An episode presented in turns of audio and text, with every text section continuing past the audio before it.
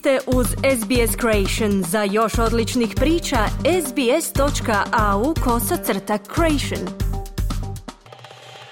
Vi ste uz SBS na hrvatskom jeziku, ja sam Mirna Primorac.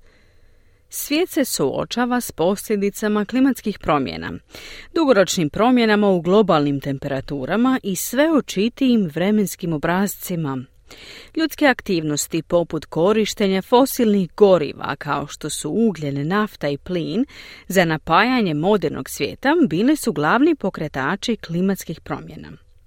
Smanjenje emisija stakleničkih plinova proizvedenih izgaranjem fosilnih goriva ključna je mjera za usporavanje utjecaja klimatskih promjena, zajedno s prijelazom na obnovljive izvore energije.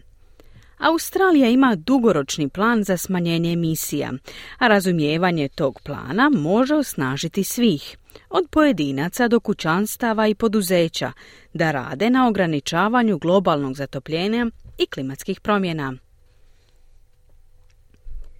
Izgaranjem fosilnih goriva u atmosferu se ispuštaju velike količine ugljičnog dioksida i drugih stakleničkih plinova, što dovodi do globalnog zatopljenja. Klimatske promjene donose mnogo više od samog povećanja temperatura. Zemlja je složen sustav, a posljedice klimatskih promjena uključuju pojačane suše, požare, poplave i oluje. Zagrijavanje oceana, podizanje razine mora, otapanje ledenih santi na zemljenim polovima i utjecaj na bioraznolikost su sastavni dijelovi klimatskih promjena koje mogu ozbiljno ugroziti naš opstanak. Smanjenje utjecaja klimatskih promjena uključuje smanjenje emisija stakleničkih plinova i prelazak s fosilnih goriva na obnovljive izvore energije, poput energije vjetra, sunca i energije valova. Australija je postavila dugoročni plan za smanjenje emisija stakleničkih plinova kako bi ograničila globalno zatopljenje. Dr. Simon Bradshaw, direktor istraživanja u Vijeću za klimu, objašnjava izazove s kojima se suočavaju. Australia, like most countries, has committed to achieving net zero emissions by 2050. Now that's a lot of change. That means repowering the way Australija se, kao i većina zemalja, obvezala postići neto nultu stopu emisija do 2050. godine. To predstavlja veliku promjenu, to znači promjenu u načinu na koji opskrbljujemo električnom energijom kućanstva i industriju. To znači promjenu u načinu na koji proizvodimo električnu energiju, koristeći više energije iz sunca i vjetrova u elektroenergetskom sustavu i brzu tranziciju s fosilnih goriva, kazao je Bradshaw. Iako 2050. godina zvuči daleko, dr. Bradshaw ističe da je vrijeme za djelovanje u smanjenju emisija vrlo ograničeno. Now the science is clear that globally we've got to roughly halve those greenhouse gas emissions this decade and get to net zero emissions as soon as possible. Znanost je jasno pokazala da moramo značajno smanjiti emisije stakleničkih plinova širom svijeta tijekom ovog desetljeća i postići neto nultu emisiju što je prije moguće. Moramo hitno djelovati ako želimo osigurati sigurnu i prosperitetnu budućnost. To znači brzo smanjenje emisija stakleničkih plinova i odustajanje od fosilnih goriva, dodaje Bradshaw. Australska vlada predstavila je nacrt zakona o klimatskim promjenama 2022. godine, koji uključuje australske ciljeve smanjenja emisija stakleničkih plinova. Aaron Tang, istraživač klimatske politike na sveučilištu Cambridge i predavač na Australskom nacionalnom sveučilištu, objašnjava ovaj plan. Australia's climate change bill aims to reduce emissions by 43% from 2005 levels by 2030 and reach net zero emissions by 2050. Now, this is a big picture target Australski prijedlog zakona o klimatskim promjenama ima za cilj smanjenje emisija do 2030. godine za 43% u usporedbi s razinama iz 2005. godine i postizanje neto nulte stope emisija do 2050. godine. Ovo je dio šire slike. Australija je ranije imala problema s održavanjem dosljednje klimatske politike na saveznoj razini. Nadamo se da će prijedlog zakona o klimatskim promjenama osigurati potrebnu stabilnost za dalje ambiciozne akcije u budućnosti, kazao je Tang.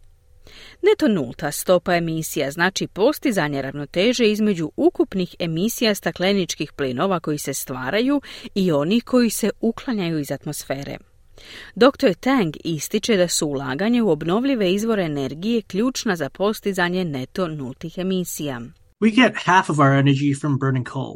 Investing in other ways to produce energy in Australia will not only reduce our own emissions and lower energy prices, but also create economic opportunities across the Asia Pacific. We can be world leaders in renewable energy industries. Polovinu naše energije dobivamo izgaranjem ugljena, što rezultira emisijom stakleničkih plinova u atmosferu. Investiranje u alternative za proizvodnju energije u Australiji ne samo da će smanjiti naše emisije i sniziti cijene energije, već i stvoriti ekonomske politike diljem regije Azije Pacifika, Australija ima potencijal postati svjetski lider u industriji obnovljive energije, dodao je Tang. Dr. Bradshaw se slaže da je Australija u dobrom položaju za predvođenje energetske tranzicije. Now, we're lucky in Australia because we're one of the sunniest and windiest countries on the planet, so there's enormous potential to be changing the way we produce electricity. In fact, in doing so, we can be guaranteeing ourselves more affordable and reliable power as well. Imamo sreće jer smo jedna od najsunčanijih i najvjetrovitijih zemalja na svijetu. Imamo ogroman potencijal za promjenu načina proizvodnje električne energije. Kroz tranziciju možemo osigurati pristupačnu i pouzdanu opskrbu energijem, dodaje Bradshaw. A svi mi također imamo moć pridonijeti ovoj promjeni. Right now most journeys we make are in polluting petrol and diesel powered cars and we need to move to a future where we are Većina naših trenutnih putovanja obavlja se vozilima s motorima na benzin i dizel koji zagađuju okoliš. Moramo se usmjeriti prema budućnosti u kojoj ćemo više koristiti javni prijevoz i hodati. Naravno, vladine politike i investicije su od suštinskog značaja za ostvarivanje toga. Također, u koliko i dalje koristimo automobile, trebali bismo prelaziti na električna vozila koja postaju sve pristupačnija, dodaje Bradshaw. Osim načina na koji se prevozimo, postoji druge radnje koje svatko od nas može poduzeti kod kuće. One of the uh, best things we can do is if we currently are using gas for our cooking and heating, getting off gas and onto electrical appliances. Jedna od najkorisnijih stvari koje možemo učiniti je napuštanje korištenja plina za kuhanje i grijanje, te umjesto toga koristiti električne uređaje. Na taj način ne samo da smanjujemo emisije jer plin proizvodi štetne stakleničke plinove, već i činimo svoje domove zdravijima s obzirom na sve veći broj dokaza o štetnostima izgaranja plina u zatvorenim prostorima, dodaje Bradshaw. Tang također naglašava da individualni izbori mogu pozitivno utjecati na smanjenje emisija. Do whatever you can do. There is no shortage of useful action. You could install solar panels on your house, eat less meat, change banking or superannuation services, and of course, vote. Start with something that works for you and build from there. Učinite što možete. Postoji mnogo korisnih radnji koje možete poduzeti. Možete instalirati solarne panele na svoju kuću, smanjiti unos mesa, promijeniti svoje bankarske i mirovinske usluge i naravno glasati. Počnite s onim što odgovara vama i radite na tome. Dodao je Tang. Drugi aspekt postizanja neto nulte stope emisija uključuje smanjenje emisija stakleničkih plinova iz atmosfere. Something that isn't yet widely discussed is the need to remove greenhouse gases from out of the atmosphere, not just stop their emissions. Ono što se još uvijek nedovoljno razmatra je potreba za uklanjanjem stakleničkih plinova iz atmosfere, a ne samo za ustavljanjem njihove emisije. Jednostavno smo već ispuštali previše tih plinova u atmosferu da bismo samo zaustavili njihovu emisiju. Bez učinkovitih metoda za uklanjanje, postizanje neto nultih emisija postaje znatno izazovnije, dodao je Tang.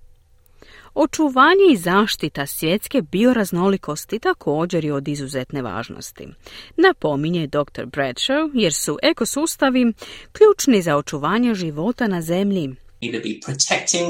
The ecosystems, the precious forests and uh, other amazing environments around us. Moramo štititi ekosustave, dragocjene šume i ostale nevjerojatne ekosustave diljem Australije, koji su ključni za očuvanje stabilne klime prikladne za život za sve nas, kao i za očuvanje biološke raznolikosti svega što nam je potrebno, dodaje Bradshaw. Put Australije prema smanjenju emisija će biti izazovan, ističe gospodin Tang, ali postoji nada. The path ahead is difficult, but we specialize in overcoming difficult problems and doing amazing things. Put pred nama je težak, ali mi imamo povijest prevladavanja teških problema i postizanja nevjerojatnih stvari. COVID-19 nam je pokazao da kada je potrebno možemo se uhvatiti u koštac s velikim izazovima i poduzeti velike akcije, dodao je Tang. Kao pojedinci, kućanstva i poduzeće, svatko od nas može odigrati svoju ulogu u ostvarivanju smanjenja emisija, zaključuje dr. Bradshaw. It can be a very frightening time when we look at the impacts of climate change unfolding, but it's also an exciting time because in this moment we have to reimagine the future. Ovo može biti zastrašujuće vrijeme kada razmatramo učinke klimatskih promjena. No isto tako, to je uzbudljivo vrijeme jer sada moramo preoblikovati i izgraditi bolju budućnost putem pametnih mjera protiv klimatskih promjena. Svaka odluka ima važnost i zajedno gradimo bolju budućnost za mlade generacije koje danas žive u Australiji i diljem svijeta, kao i za buduće generacije. Na posljedku je kazao Bradshaw. Želite čuti još ovakvih tema? Slušajte nas na Apple Podcast, Google Podcast, Spotify ili gdje god vi nalazite podcaste.